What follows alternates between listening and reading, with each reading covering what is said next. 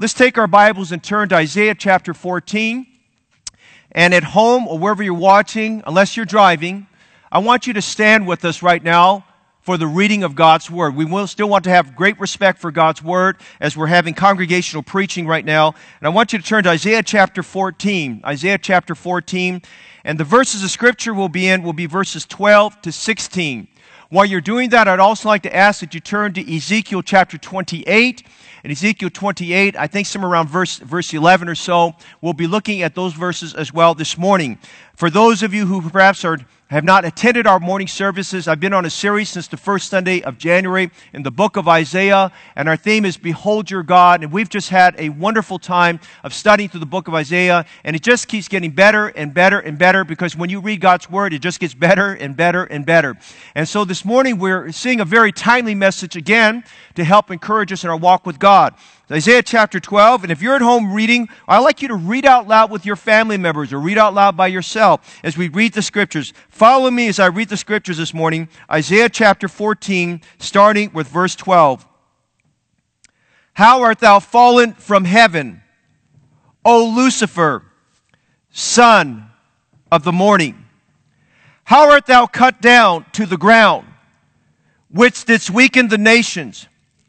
For thou hast said in thine heart, I will ascend unto heaven. I will exalt my throne unto the stars of God. I will sit also upon the mount of the congregation in the sides of the north. I will ascend above the heights of the clouds. I will be like the Most High. Yet thou shalt be brought down to hell, to the sides of the pit. They that see thee shall narrowly look upon thee and consider thee, saying, Is this the man that made the earth to tremble, that did shake the kingdoms? Which you notice in verse 12, the Bible gives us the beginning of a nefarious character, one who's known as the wicked one whose name that was given to him at his beginning, Lucifer. And next to that, the Bible calls him the son of the morning. We're going to answer some questions this morning and see what is behind what's really going on. In my prayer this morning, that we'd be a God fearing people informed, stirred, and ready to do something for God. Father, this morning we pray once again that you bless the precious Word of God. Thank you that your Word is pure, enlightening the eyes. We thank you, your Word gives us wisdom. We pray that you'd fill us richly with the Word of Christ, with all wisdom.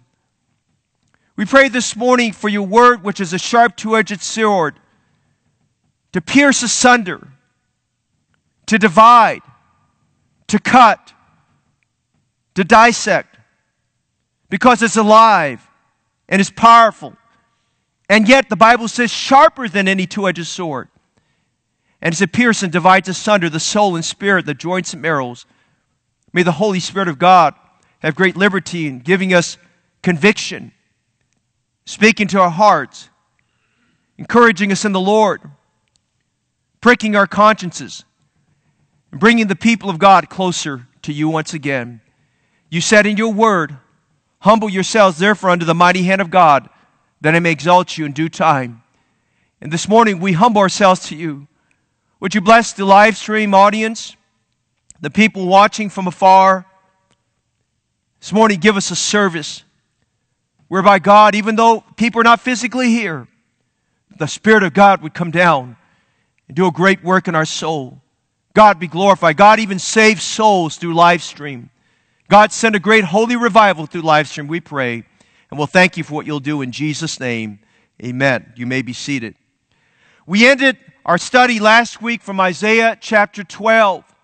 In Isaiah chapter 12, a very encouraging chapter, we spent some time in verse 2 where Isaiah, after seeing a marvelous revelation of God, gave a proclamation a testimony of the things that he'd seen. And you know, that's what God wants to do in your heart and mind. He wants us to give a proclamation and a testimony of what he's done in our hearts. And Isaiah said this Behold, God is my salvation. I will trust and not be afraid. He said, For the Lord Jehovah is my strength and my song, and he also has become my salvation.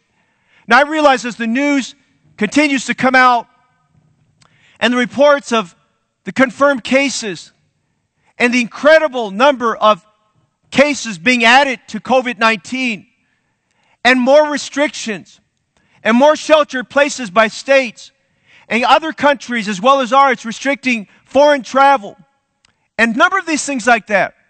We cannot help and listen and hear the news without being touched a little bit there with concern and in some cases with fear. In the midst of all this, we, I want to caution that we should be concerned and we should be cautious and we should heed the advice of our medical professionals. And we need to be careful. And by the way, we need to pray for our first responders and our government officials. And we need to pray for our healthcare professionals. And you pray for our church. We've got perhaps as many as 35 to 45 healthcare professionals, people that work in the healthcare industry that are exposed to these things. You pray for God's protection. You pray for God to cover us. But in the midst of all this, we need to say, I will trust and not be afraid because God is alive. And notice in verse 6, we end chapter 12 with a great encouraging statement about our God. I love what it says in chapter, chapter 12, verse 6 Cry out and shout, thou inhabitant of Zion. For great is the Holy One of Israel in the midst of thee. That's a wonderful promise, a reminder to us. God is great. God is not smaller. God is great. God is not diminished. God is great. God is not changed. God is great. God is not weak. God is great. And notice something else. He is holy. In the midst of all this, we need to grasp and seize upon the holiness of God and recognize how unholy we are and to have a testimony like Isaiah when we see God's holiness and sense it that we say, woe is me, for I'm a man undone with unclean lips. And then notice he said, for great is the Holy One of Israel in the midst of thee. And thank God this morning through His holiness and through His greatness, He's right in the midst with us. Notice in our passage this morning, we're studying from both chapter 13 and 14, and I'm going to give you a review to get right back into what we read. In chapter 13, we read the start of what is called in chapter 13, verse 1, the burden of Babylon. Now, starting in chapter 13, you'll read from there to about chapter 21 or 22 of Isaiah. We find God's judgment upon the nations. Now, it's so important that we stay right with this series here from Isaiah and as we preach through Revelation, because we need to understand that God has a judgment upon the nations. When you read Matthew chapter 25, he separates the nations into two categories. He calls them goat nations and he calls them sheep nations. The goat nations are the nations who are adversarial to the nation of Israel. The sheep nations are those nations which turned to God and were friendly and, uh, and were, and made an alliance and were helpful to Israel. And we see here in verse chapter 13 to 21, these nations here, God's judging upon them. Now bear in mind as we look at this, we see this. He starts up by saying the burden of Babylon. He talks about a judgment upon Babylon. We're going to see some things about Babylon, and I want you to park on that for a minute. But in chapter 13, and coinciding with this judgment upon Babylon, which is found in chapter 13 and 14, we find reference here to a future date and time that is also used to speak about the judgment of God. And I want you to scroll down with me to verse 6, chapter 13, verse 6 for just a moment, because he speaks about the day of the Lord. The day of the Lord. He said in verse 6, Howl ye, for the day of the Lord is at hand. He said in verse 9, Behold, the day of the Lord cometh. Now, so for those of you unfamiliar to Bible prophecy, you'll learn a lot of prophecy if you'll stay with us during this series. But the day of the Lord encompasses a period of time beginning when the believers, those who are believers in Jesus Christ, like myself and those who are saved, after we are raptured, after we're taken out of this world, we call that rapture the blessed hope. We, that at that point in time, that everyone that's left behind in the world, everyone who's unsaved, everyone who doesn't know Christ as a Savior, they'll be left behind to go through a period called the Great Tribulation. A time of great wrath. And we get kind of a glimpse of that here in chapter 13. And then during that great tribulation, that'll be culminated by the second coming of our Lord Jesus Christ, followed by which Jesus will place his feet in Jerusalem on that great mountain, and he'll establish his kingdom here on earth. And there'll be 1,000 years of unprecedented peace and wonderfulness and tranquility and wonderful things. We saw a glimpse of that last week, and we'll see more of this when we get a little bit further into our study. And following the millennium, then we'll find that there'll be a, what's called the Great White Throne Judgment, where every unbeliever will come up out of the grave, out of hell, and they'll be brought before the very presence of our Savior. And He will judge them in righteousness and show them that their unbelief will send them all to a very terrible place called the lake of fire. As that happens, right before that happens, we find that a nefarious character by the name of Satan also is cast at lake of fire. I'll say more about that a little bit later on. But this day of the Lord encompasses a broad period of time. And I want you to notice that as we look at verse 6 and read a few verses, or down to at least verse 11 or 12, that the day of the Lord being referenced here, we find everything describing what will occur during the Great Tribulation. For instance, in verse 6, he says, The day of the Lord is at hand. And in verse 9, the day of the Lord cometh. It's coming. It's coming. We read about that in 1 Thessalonians chapter 5. In verse 7, he speaks about how this day of the Lord will affect everyone that's left on planet Earth. He said in verse 7, all hands will be faint and every man's heart shall melt. In fact, in verse 8, he describes it, they'll be so afraid.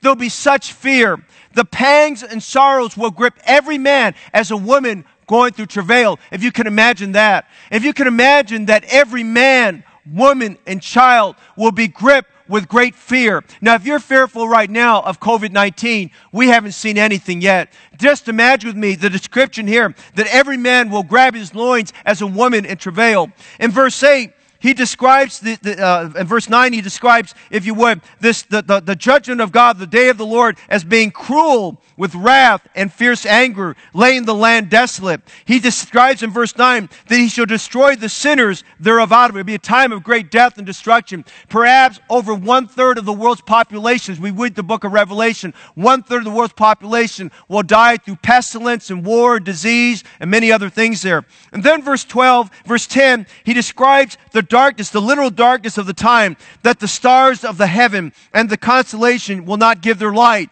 The sun shall be darkened and is going forth, and the moon shall not cause her light to shine. If you can imagine that, the entire galaxy will grow dark to reflect the darkness of the time. He says in verse 11, notice this, I will punish the world for their evil and the wicked for their arrogance. And he says, I will cause the arrogance of the proud to cease and will lay low the haughtiness of the terrible. So in chapter 13, we find a narrative here, a description God gives us here about the great day of wrath of the Lord. And it helps us to understand God's judgment upon the nations because as we read this, we realize now we get into this section of scripture that describes the judgment of the nations. Now notice the very first nation that's mentioned in all this is the nation of Babylon. Look again at chapter 13 verse 1. He says, the burden of Babylon, which Isaiah the son of Amos did see. Now I want to understand today that God's first judgment will be upon Babylon. Now Babylon, as we read this, Babylon figures very prominently in scripture, beginning with Genesis chapter 10 verse 10, all the way through Revelation 18. Babylon first gained its, its notoriety, if you would, during the Babylonian invasion, during the Babylonian captivity. Babylon was meant, is mentioned as, as one of the four great world powers in the Bible. And Babylon, if you would, conquered much of the world. And the great king they had at that time was Nebuchadnezzar. And uh, Babylon was used as an instrument of judgment against Israel and, and against mainly Judah, if you would. And it was Babylon and Nebuchadnezzar who led the charge against Jerusalem. We read about this in the book of Jeremiah and over in Second Chronicles, where they broke down the gates and where they burned down the temple and they burned down many of the buildings and people were taken captive and the poor were left to take care of the land. We read about that. And they oppressed Israel very badly. But because Babylon went way beyond where God wanted them to, what, what God was going to use them for, to bring his people to their senses, But God had to judge Babylon. You'll notice if we scroll down a little bit later, in chapter 13, verse 19, he speaks about God's judgment on Babylon. It's a future judgment. Now bear in mind, as Isaiah is writing this, Babylon, it's, it's, it's just kind of, it's just, it's there, but it's really not a great kingdom. The great kingdom at that time were the Assyrians, and the Assyrians were the forerunners of the Babylonians, and the Assyrians were the one that was just conquering nations, but Babylon would arise and eventually conquer Assyria. And the Bible speaks about Babylon's fall in verse 19. And Babylon, the glory of kingdoms, the beauty of the Chaldees, excellency, shall be as when God overthrew Sodom and Gomorrah. Now we know historically that Babylon's fall and defeat happened in 539 BC by King Darius of the Medes. And we read about that actually in Daniel chapter 5 when Nebuchadnezzar's great grandson, if you would, was put, was put Belshazzar, was put to death and the Medes took over there. Now Babylon we see was a literal, literal kingdom, was a literal government. It was a kingdom that conquered. But as we read our Bible, we also read that, see that Babylon, especially we get to Revelation, Babylon is a description to the entire world system. A world system that is controlling. A world system that incorporates governmental, financial, and spiritual domination over the world. And I'm excited when we get the book of Revelation, we'll see more of that. But Babylon is used to describe that whole, that whole mindset there and what's going on with that. And Babylon, if you would, is leading, leading to a, a, the conquering of nations and a one world government. And we'll say more about that. But as we look at that here, we get to chapter 14. And it's not just the nation of Babylon that is, that God is speaking about. Notice in chapter 14, verse 4, he speaks about the king of Babylon. That thou shalt take up this proverb against the king of Babylon and say, How hath the oppressor seized, the golden city seized, the Lord has breaken, broken the staff of the wicked and the scepter of the rulers. God has a judgment on the nations. God has a judgment upon the king of those nations. Have you ever asked yourself this question? Why is all this happening? What's going on behind all this? Have you ever asked the question, what is behind and who is behind regimes like China, Indonesia, North Korea, Iran, the North African nations, the nations of the Middle East, the United States of America for that matter, Middle Eastern countries, dictatorships that are heavy handed in their rule. Have you ever asked the question, what's really behind all this? You ever asked the question, who energizes these people? Where do they get their ideas from? How are they, excuse the phrase, are so hell bent on killing people, genocides, withholding goods, starving their people, brainwashing them? The Bible, as we'll see, has an answer about that. Because notice in chapter 14, this king of Babylon is not just talking about Nebuchadnezzar, who was a great world leader. And it wasn't Nebuchadnezzar's kingdom per se that was destroyed by God. It was his great grandson, Belshazzar's kingdom, that was destroyed and taken over.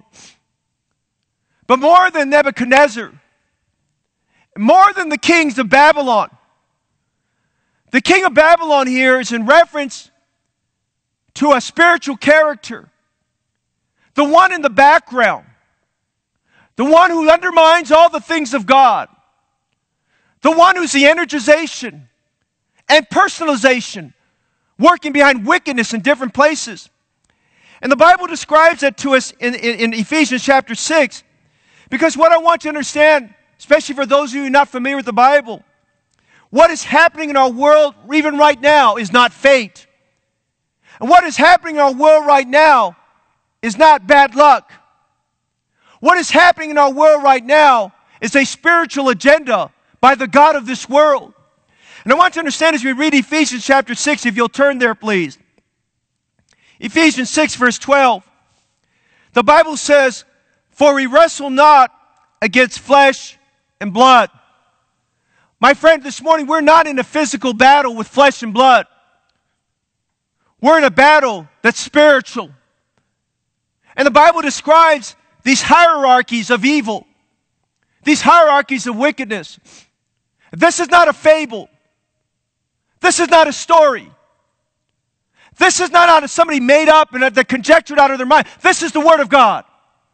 And the Bible says, we wrestle not against flesh and blood, but against principalities, against powers, against the rulers. Listen to that. The rulers of the darkness of this world, against spiritual wickedness in high places. You see, this morning, this power, the overruling authority of these principalities, the ruler over the rulers of darkness, the wicked one over spiritual wickedness is none other than Satan himself. Is none other than Satan himself, who we see here manifested in Isaiah chapter 14 as Lucifer. Who is Satan? Do you know who Satan is? Do you know the different names the Bible uses to describe Satan? What does he have to do with this world? Is this world just spinning in its axis without any intervention by Satan in this world? Uh, should you be concerned about Satan? Where is he now? What will happen to him? We're going to answer all those questions this morning as we look at this man, this this this this person who's called the son of the morning. Number one, if you're with the outline, would you notice first of all we have the description of Satan. We have the description of Satan. Now you have your finger there in Isaiah chapter 14, and I'd like you to turn with me to Ezekiel chapter 28 because we're going to look at both of these passages side by side in the beginning of this message so you can understand where we're going. Go with me to Ezekiel 28 verse 13, and as you turn there, would you send an amen as a message across that you're there so we know that you're watching. Ezekiel chapter 28, verse 13. Ezekiel chapter 28, verse 13. And notice what he says there. We have a description about Satan here. Number one, what you notice, he was created. I want you to understand something this morning. Satan is a created being. I want you to understand this morning as we look at the scriptures, we look at the beginning and we look at the being of this man, this, eh, this person called Lucifer. He was created. We find this recorded here in Ezekiel 28, which you notice verse 13. Thou hast been in Eden, the garden of God. And that's not talking about the physical Eden. This, this, it's a description of heaven itself. And he's describing here, he says he's describing the covering of Satan here. He says, Thou hast been in Eden, the garden of God.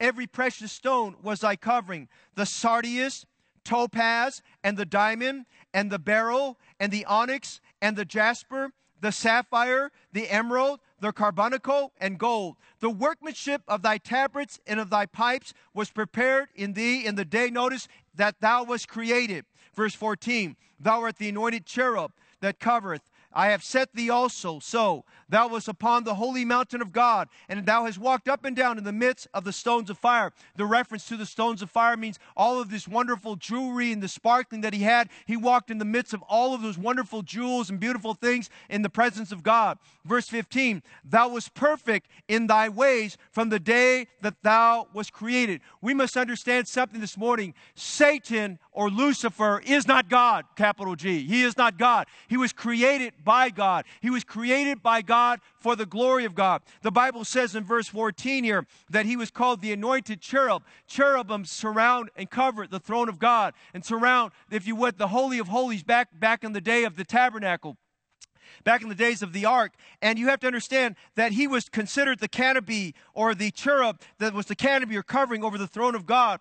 Notice the Bible tells us here in verse 15 that he was perfect in the beginning. The Bible says he was full of wisdom, perfect in beauty. There was no beautiful cr- creature or creation more great, more beautiful than, than, than, than, Lucifer here. And the Bible says that was, that was perfect in thy way and, uh, from the day that thou was created. He says in all the ways, he had a perfect beginning. He had a position beginning. The Bible says he was placed in Eden, the garden of God. This is the heavenly Eden, not the, not the earthly Eden. God placed him upon his holy mountain. This means he had a closeness to God and to the throne of God. We must understand this morning that Satan was a creator created being. Let's not forget that. He was a created being. Just like you and I are created beings. We were created to glorify God. We are created to please the Lord. God made you and I to, for a purpose and a reason. Satan was a created being, but I want you to understand something else. He was also a comely being. He was a comely being. What that means by that was the Bible describes him as beautiful. I'm not going to read it again, but verse 13, man, you talk about being, being, being decked out in, in, in jewels and decked decked out in gold. He was decked out. The Bible says he was so decked out in verse 13. It says the workmanship of the tabrets and the pipes was prepared for him. God even made him perhaps the chief musician of heaven at that time. He was given some musical instruments. The Bible says he was anointed, the, whole, the anointed cherub that covered. I mean, we see his appearance. He was beautiful. God gave him the luster and the beauty of the precious stones. He glistened and lustered, if you would. Even his very name means the son of the morning. And I just I'll spend some time talking about that a little bit there. But he's called the son of the morning or the morning star there. His very name, Lucifer, means the morning star, the star of the morning there. And then we notice his description. Go back to Isaiah, please. His description in, in Isaiah, he's called Lucifer. He was comely. God made no bones about the fact in the Word of God. He made Satan or Lucifer beautiful. The Bible says God has made all things beautiful in His time. You're beautiful. When we behold creation, creation is beautiful. God made everything beautiful. Satan was a created being. Satan was a comely being. But I want you to notice this morning, Satan was a contemptuous being. Because as we look at all this, you have to ask yourself the question here was a, a being that was perfect. That means he was sinless, just like God, just like Adam and Eve before they fell. He was perfect. He was infinite, if you would, in the sense he had would have duration. He was pretty. He had prudence, but he was proud. He was proud.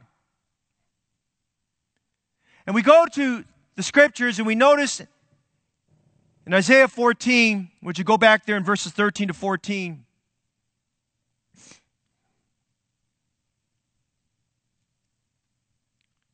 Lucifer is described in his sin. He had aspiration.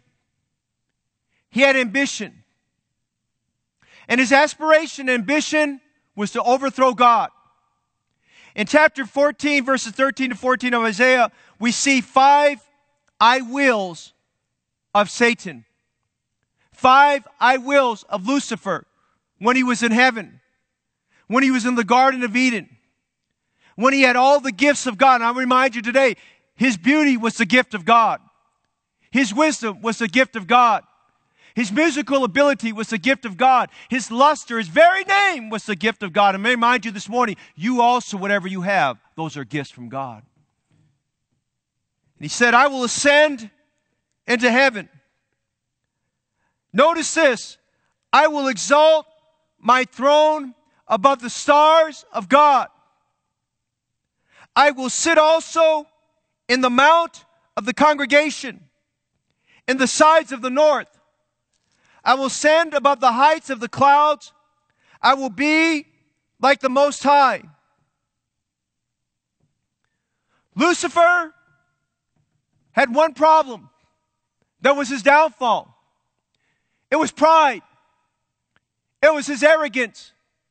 It was his conceitedness. He was proud.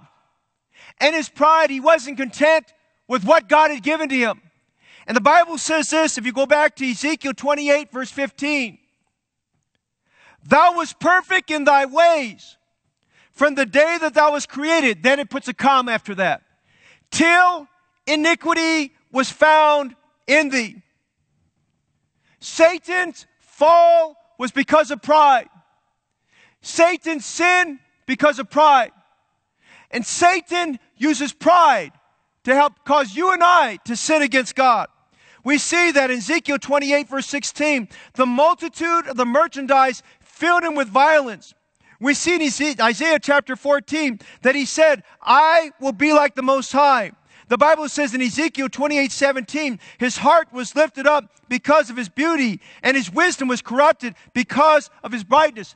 1 John 3 8, a very pivotal and very important verse, reminds us that the devil sinned from the very beginning. He was contemptuous. He was pride, filled with pride, and he led a rebellion against God. We'll see that in a moment. He led other angels to follow him. Notice what he said in Isaiah. He said, I will exalt my throne. Anybody wants to, has a throne, they want a following. Let me tell you, one of our symptoms of pride is we want a following. We're, we're, we're interested and we count the numbers. How many people are following me? That's pride. Who's listening to my voices? Who's buying my books? Who's buying my tapes? That's pride. Uh, who's, who's my audience? Who am I? Who, who's the, who are the people coming to see me? Who gets to see me on there? How many followers do I have on Facebook? That's pride.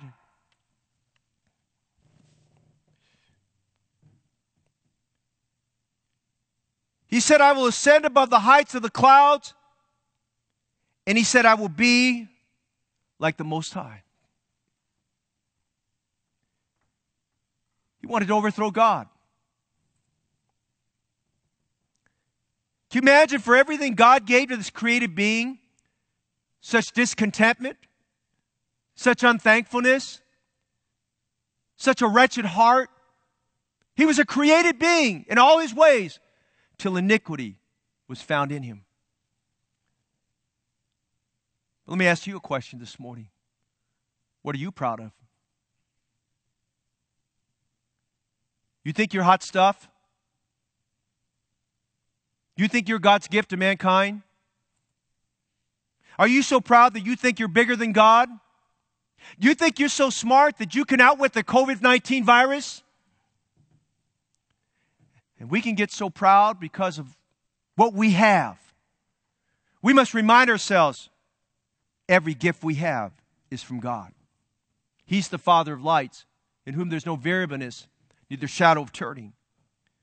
Are you so proud that you think you're bigger than God and you can be contemptuous of spiritual authority?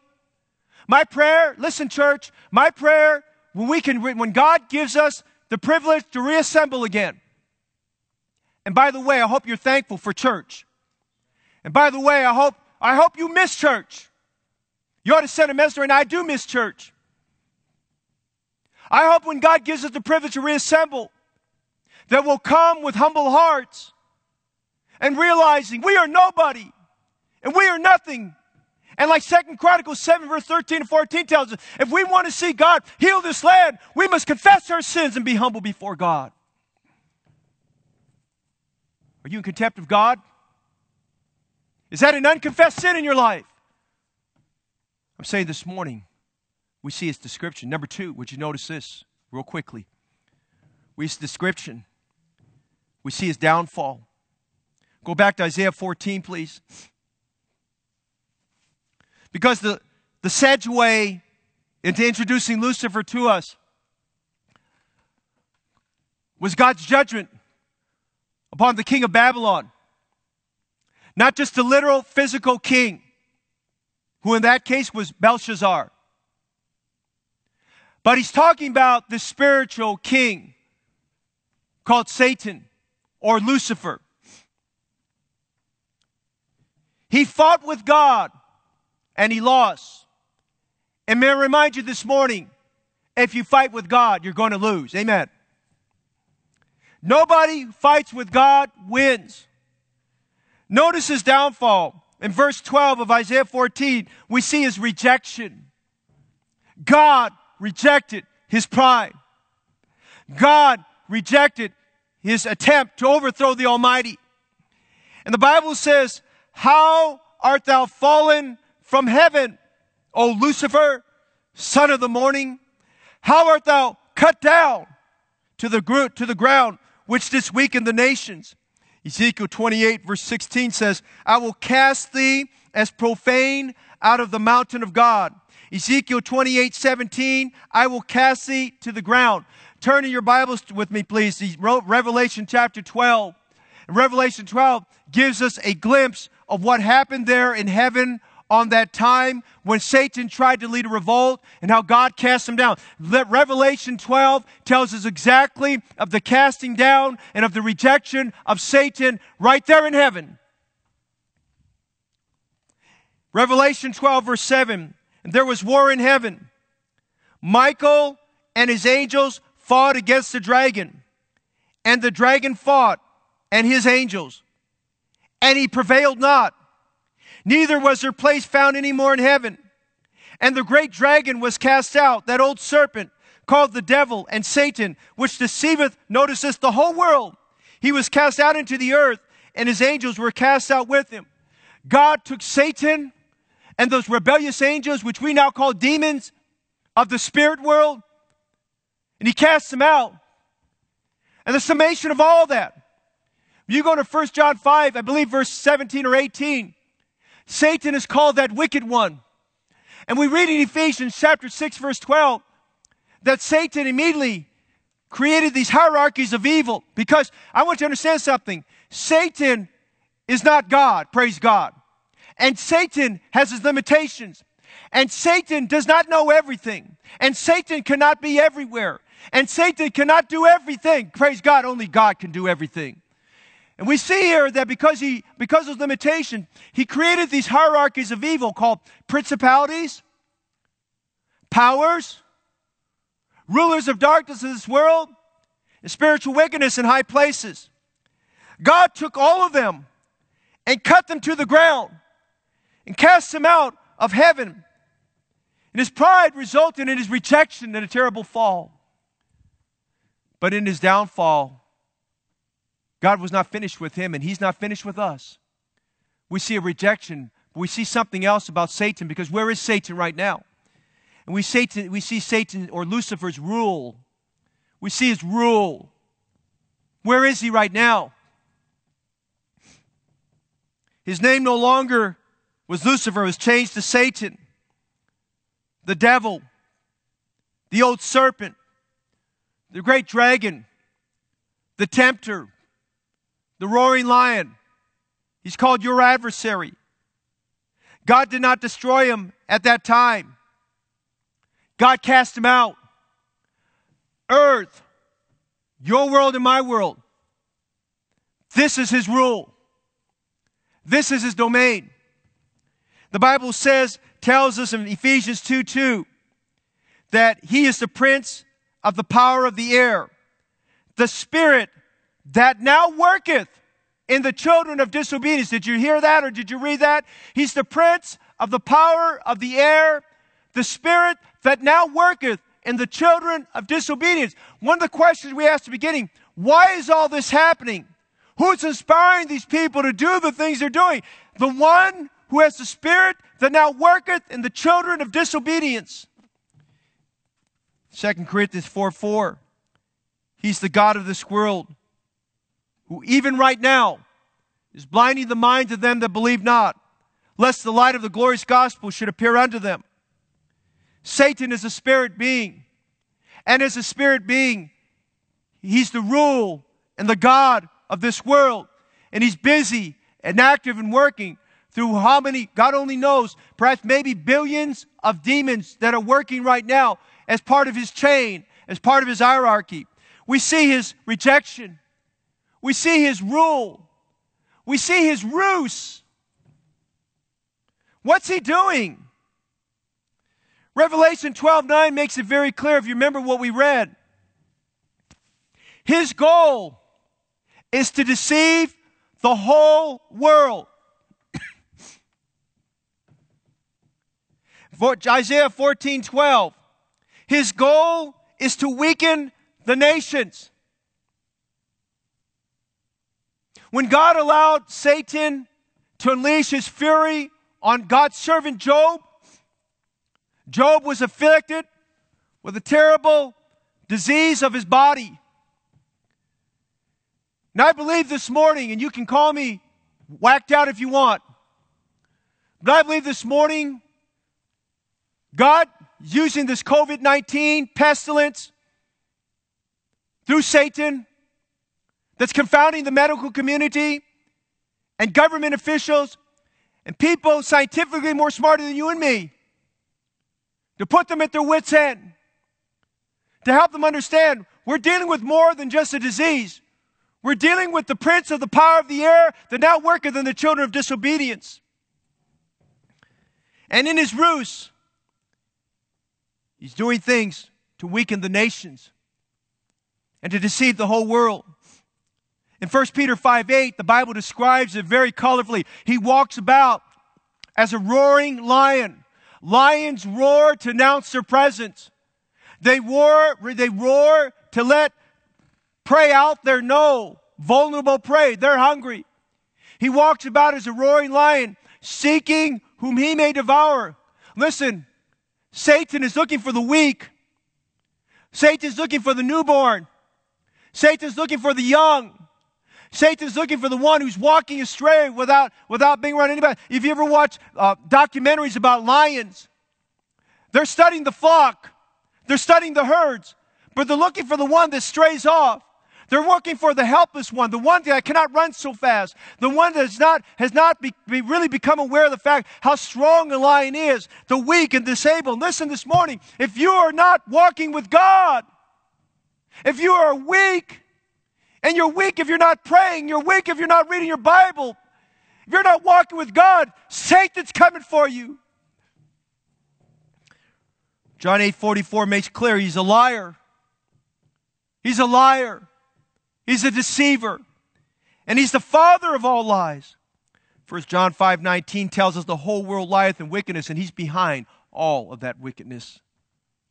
Revelations 2:13 tells us he makes his throne, his seat, the seat of Satan. He makes his throne through false religions and false churches. Revelation 2:24 tells us speaks to us about the depths of Satan. Listen, the depths of Satan. He wants to take every sinner farther than you'd ever want to go.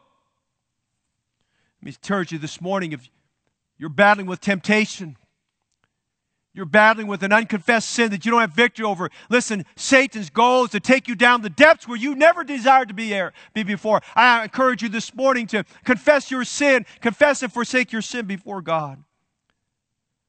But notice, as we see his rejection, his rule, and his ruse, Satan's bent out for ruin. He's bent and intent on his agenda for our ruin.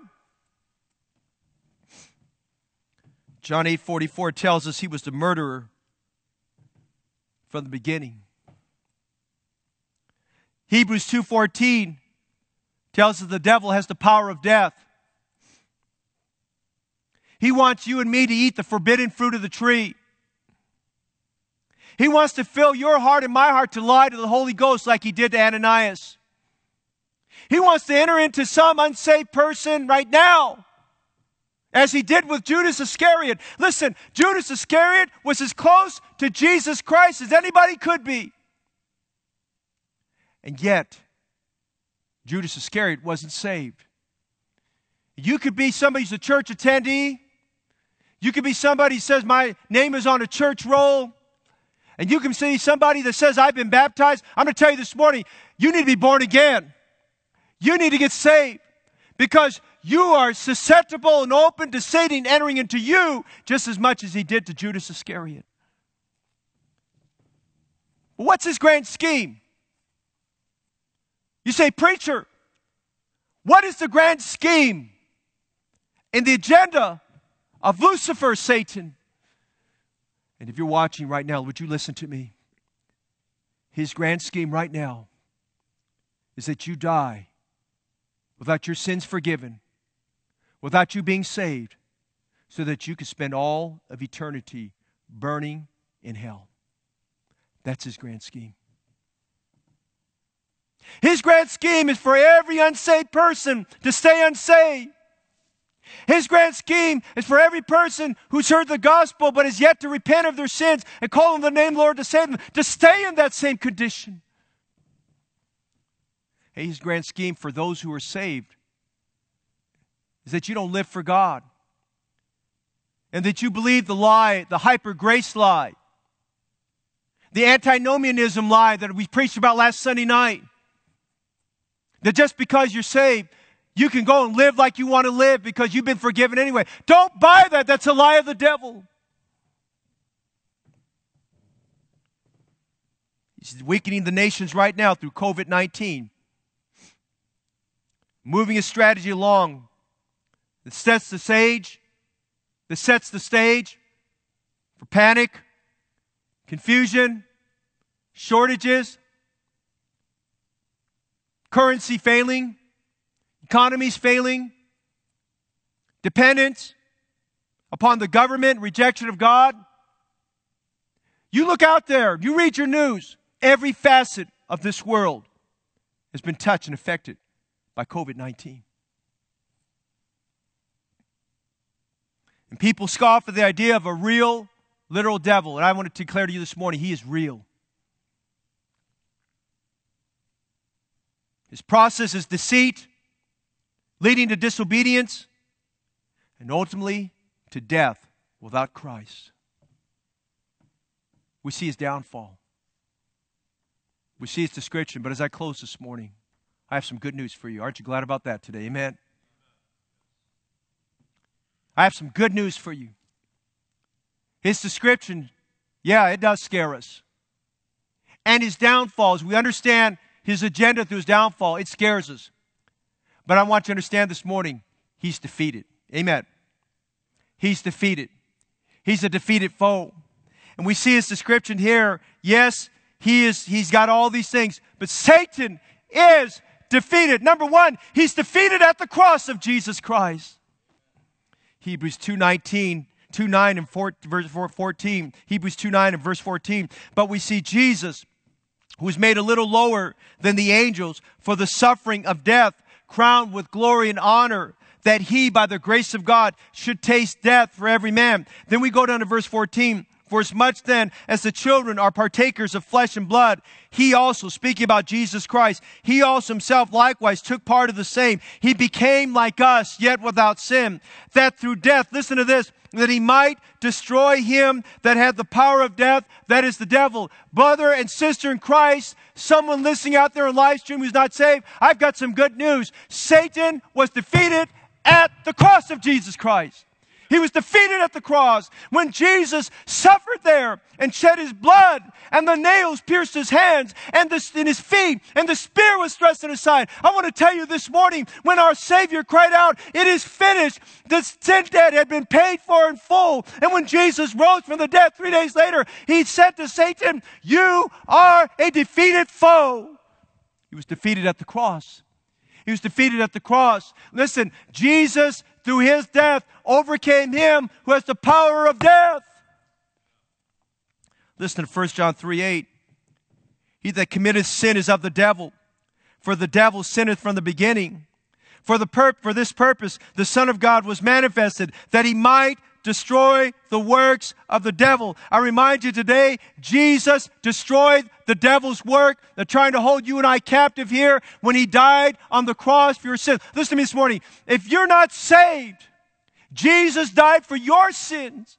Jesus loves you, but God commended his love towards us in that while we were yet sinners, Christ died for us much more than being justified by his blood. We shall be saved from wrath through him. Praise God this morning you can be saved. Praise God this morning you can escape the power of Satan. Praise God this morning you can be born again. Praise God this morning you don't have to be a disciple of Satan. You can become a child of God this morning by trusting Jesus Christ as your Savior. Hey, listen, it's good news this morning. Satan was defeated at the cross, but listen, secondly, listen, not only was he defeated at the cross, Satan was defeated at our conversion. When you got saved, he became a defeated foe. And if you're not saved now, he can be defeated at your conversion this morning. 1 John 4 4, you are of God, little children. How many are glad this morning, way out there watching by live How many are glad this morning you're of God? Amen? You're of God, little children. The moment you got saved, you became the possession of God. You became a son of God. You became a citizen of heaven. The Holy Spirit of God lives inside of you. Listen, you are of God, little children, because greater, and because greater is He, and have overcome them, because greater is He that is in you than He that is in the world. He that is in the world is Satan, but He that is in us is Jesus Christ. I rejoice and shout hallelujah this morning. Praise God, because Jesus is in me, and greater is He that is in us than He that's in the world.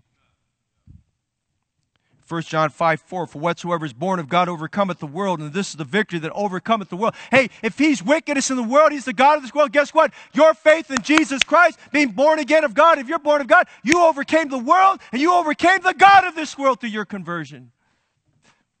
1 John 5 18, we know that whosoever is born of God sinneth not, but he that is begotten of God keepeth himself, and that wicked one toucheth him not. You're sealed by the Holy Spirit of God when you get saved. That invisible seal, that marker of God, tells the devil, That's my child. That's my son. That's my daughter. You can't touch them. You can't have them. They're mine.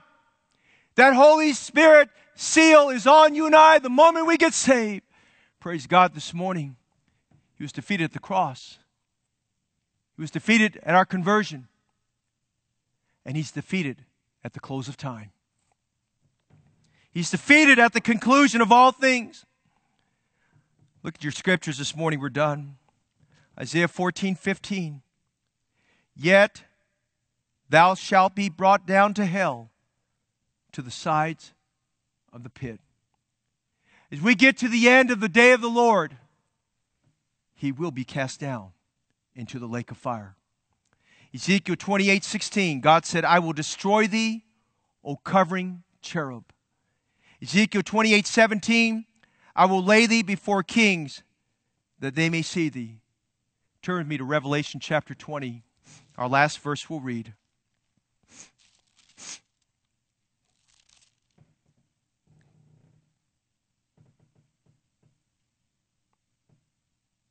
Verse 10. Revelation 20, verse 10. And the devil that deceived them, that's all he's been doing since he got cast out of heaven, has been deceiving, was cast into the lake of fire and brimstone, where the beast and the false prophet are, and shall be tormented day and night forever and ever. He's a defeated foe. He's a defeated foe. You weren't saved and then got victory. You were saved in victory. There's victory through the cross of Jesus Christ. I said earlier that his name, Lucifer, that was given to him, meant the star of the morning. And he wants you to believe that he's the morning star. Now, he might have been called the star of the morning, but there's only one bright morning star, and that's Jesus Christ. There's only one bright morning star. That's our Savior, Jesus Christ. Lucifer is the God of this world, but Jesus is the light of the world. Jesus is the day star who rises in our hearts. Lucifer was made and called the son of the morning, but he's not greater than the precious, sinless Son of God who died for your sins and mine. Friend, this morning, the world that we live in is upside down in turmoil. There's an agenda behind that, and it's a spiritual agenda. I want to understand this morning God's people can rejoice because greater is He that is in you than he that is in the world. And you have overcome them, little children, because Christ is in you. Servant of God, child of God, would you get on your knees and plead the blood of Christ over you and your family, this church, the work of God? Would you realize that a, church, that a Christian on his knees is stronger than Satan, more powerful than Satan. He fears our prayers. If in the next few minutes, if hundreds of us got on our knees and prayed before God, can you imagine what God would do? Christian friend, if you're living in defeat and in sin and in fear, come to Christ this morning. Put your faith and trust in Him. Don't look at the son of the morning, look at the bright and morning star. Don't look at that son of the morning, look at the Son of God. Get your eyes on Jesus. Look full in his wonderful face.